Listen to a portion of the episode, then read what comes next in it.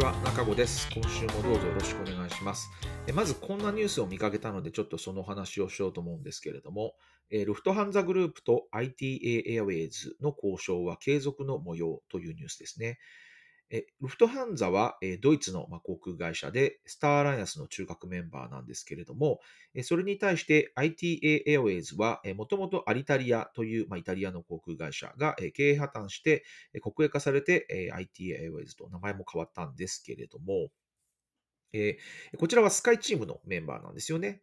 で、えこれが、ま、もし、えルフトハンザに、えーまあまあ、買われるとですね、えもしかしたらスターライアンスにこう移行するのかな、移籍するのかなという話。で、まあ結構大きなニュースになっていますと。で、まあスターライアンスと、えースカイチームみたいなことで、まあ聞いたことある、聞いたことないみたいな方もいらっしゃると思うんですけれども、ちょっと今日はこのアライアンスの話をしていこうかなというふうに思います。世界にはこの三大航空アライアンスというのがありまして、スターアライアンス、ワンワールド、スカイチーム、この3つが一応有名な、えーといいますか、3つの航空会社の連盟になっています。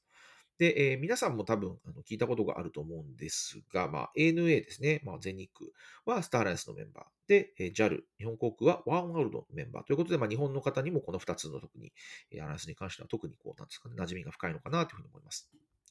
まずですね、スターライアンスなんですけれども、こちら1997年に発足したんですね。で、エアカナダ、ユナイテッド、ルフトハンザ、スカンジナビア、タイ国際航空、この5社が、最初の発足メンバーだですと。で、アメリカから2社、カナダとユナイテッド。で、ヨーロッパから2社、ルフトハンザとスカジナビア。そして、アジアアジアから1社、タイ国際航空ですね。ということで、まあ、5社の、連合として始まりました。まあ、あの、お客様に対して、えーこうより、なんですかね、世界中をカバーしたネットワークが作れるということで、まあ、あのサービスをよりこう便利なサービスを提供するということで、アライアンスの一つのこれは強みだということがありますので、まあ、こういう地域的にばらけたところに、えーこう存在している航空会社が、まあ、こうグループになると、協力し合うという形で生まれたのが、まあ、スターアライアンスの、えースタートのですね。で、1997年に始まったわけですけれども、ANA は99年に加盟しているということで、結構比較的早い段階で、スターアライアンスにメン、まあ、加盟したということになるかと思います。えっ、と、現在の加盟者26社ありまして、この上ですけれども、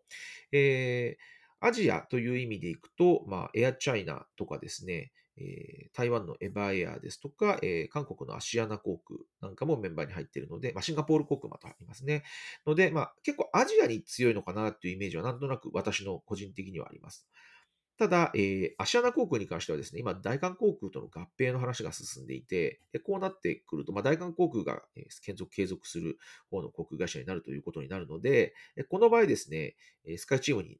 え大韓航空はスカイチームの会社なので、アシアナ航空は消滅してしまって、えスターアライアンスからいなくなるという可能性はま非常に高いのかなということで、ちょっとこう残念なえ感じもあります。まあ、でもこれ、まだ最終的にあの承認されていないので、どのようになるのかは私とわからないところでもあります。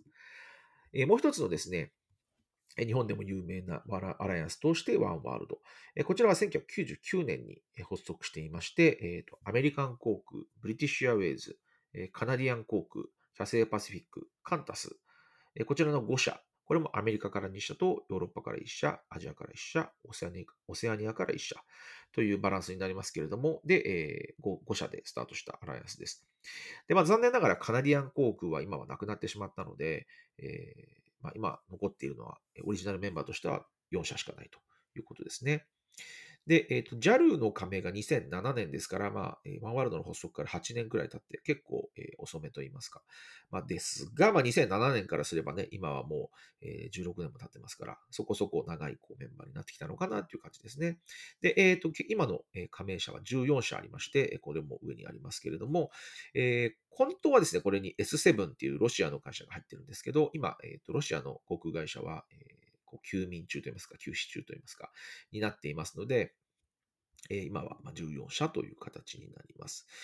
こちらはですね、なんとなく全体的に見ると、えナショナルフラッグって言われるような、えその国を代表するような大きな航空会社、ま、アメリカンですとか、ま、ブリティッシュエアウェイズみたいなえ会社が入っているのがまあ一つの特徴なのかなっていう感じはします。まあ、JAL もそうですよね。ま、今は ANA の方が規模的には大きくなってしまいましたけども、もともと日本の、まあ、なんですか国営といいますか、国営ではないですけれども、まあ、なんですかね、一番有名な航空会社だったということもありますので、まあ、そういった会社が多いというイメージはあります。で、えー、もう一つですねえ、これが、えー、スカイチームです。まあ、スカイチームは日本の、え、加盟会社はないので、あまりこうイメージないの、ない方もいらっしゃるかもしれませんけれども、え実はですね、えワンワールドより大きいあのアライアンスなんですよね、え発足したのこそですね、一番遅くて2000年なんですけれども、え発足メンバーは、まあデルタ航空、エールフランス、大韓航空、アイロメヒコ。これもですからアメリカから2社、ヨーロッパから1社、アジア1社というふうに、え地域的にバランスしているんですけれども、え今は、え加盟者19社あります。で、えこれも休眠の、休眠中のアイロフロートがあるので、本当はもう少し、あまあ、20社あるんですけれども、まあ、今は19社ですと。いうことです。まあ、日本の方にとっては、えー、まあ、あのお隣の韓国ですね、大韓航空が入っていたりとかするので、それから台湾のえチャイナエアラインズですね。この辺が入っているので、まあ、もしかしたら、えー、まあ、聞いたことあるとかっていうのはあるかもしれません。あとは、私が、えっと、この間お話しした、え、ノースウェスト航空という航空会社があった時代に、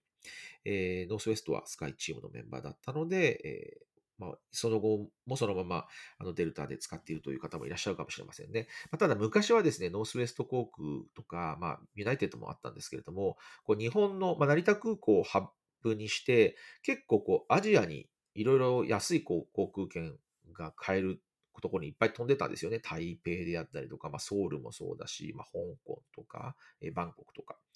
で、えノースウェストでこう、アメリカの会社なんですけど、日本からこうアジアに飛ぶみたいなことを昔は結構安いあのチケットが買えたりとかしたので、まあ、そういった形で、え昔マイルを貯めてたみたいな方も多いのかなというふうに思います。で、えー、最初の話に戻るんですけれども、えー、イタリアの会社がスターランスに移ったらどうなるのかみたいな話ですね。で、これ私、もうずいぶん前なんですけど、1年以上前ですかね。ちょっと自分で勝手に、あの、暇を見つけて分析してみたんですけれども、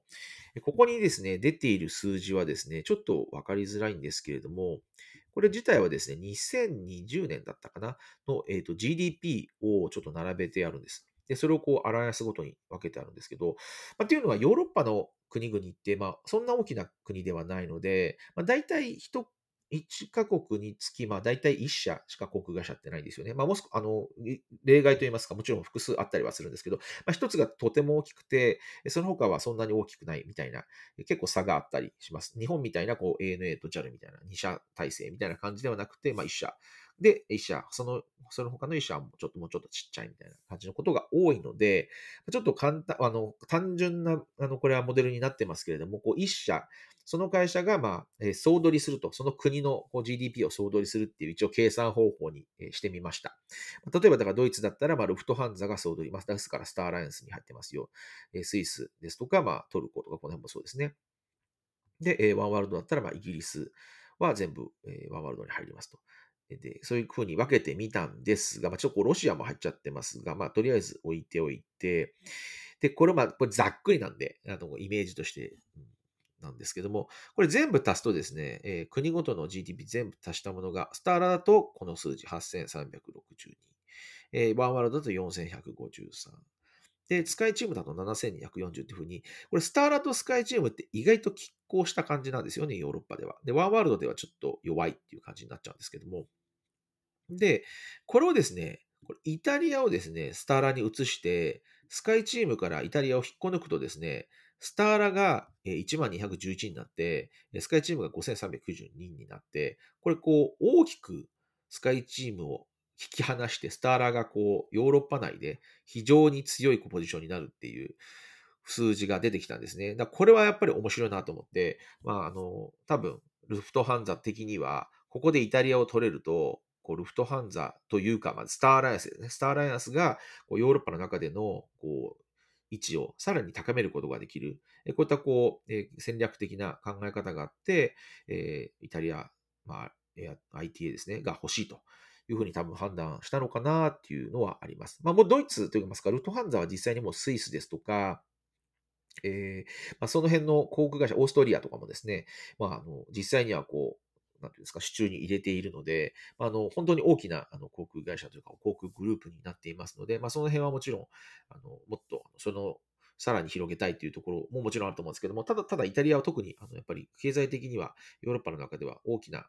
国の一つなので、えそこで、こう、プレゼンスを上げていくっていうところをすごくこう、え意識したんじゃないかなというふうに思いまして、そこはすごく面白いし、まあ、今後、えー、まあ、スターアライアンスに入ることになるのか、まあ、えー、フットハンザーグループに入ることになるのかっていうのは、非常に注目をしていきたいなというふうに思います。